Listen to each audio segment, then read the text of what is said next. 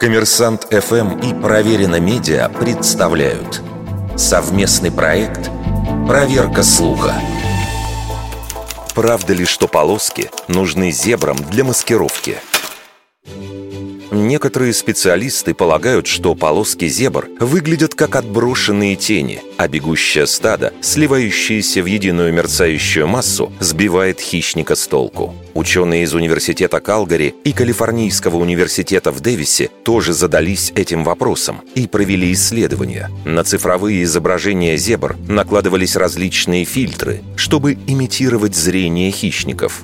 Оказалось, что они не различают полосы на расстояние более 50 метров днем и 9 метров в безлунные ночи. Хищники видят силуэты, а не окрас, поэтому маскировка на тот момент бессмысленна. А при меньшей дистанции, когда полоски различимы и могли бы помочь зебрам скрыться, хищники могут и услышать, и почуять запах жертвы, не полагаясь на зрение. Некоторые ученые полагают, что полоски помогают зебрам спасаться от перегрева, обеспечивая терморегуляцию. Но и эту версию опровергли экспериментальным путем. На сегодняшний день наиболее правдоподобно правдоподобной считается версия о том, что полосатость помогает зебрам защититься от укусов насекомых. Американские ученые провели опыт, взяв зебр и лошадей, одев часть из них в полосатые попоны. Действительно, слепни реже садились на тех животных, которые имели полосатый окрас. В Японии подобный эксперимент провели на коровах, раскрашенных полосками животных, кусали в два раза реже их монохромных сородичей.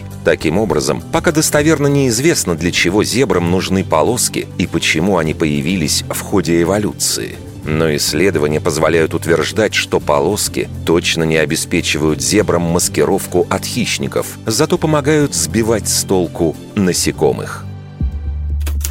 Вердикт. Скорее всего, неправда. Неправда.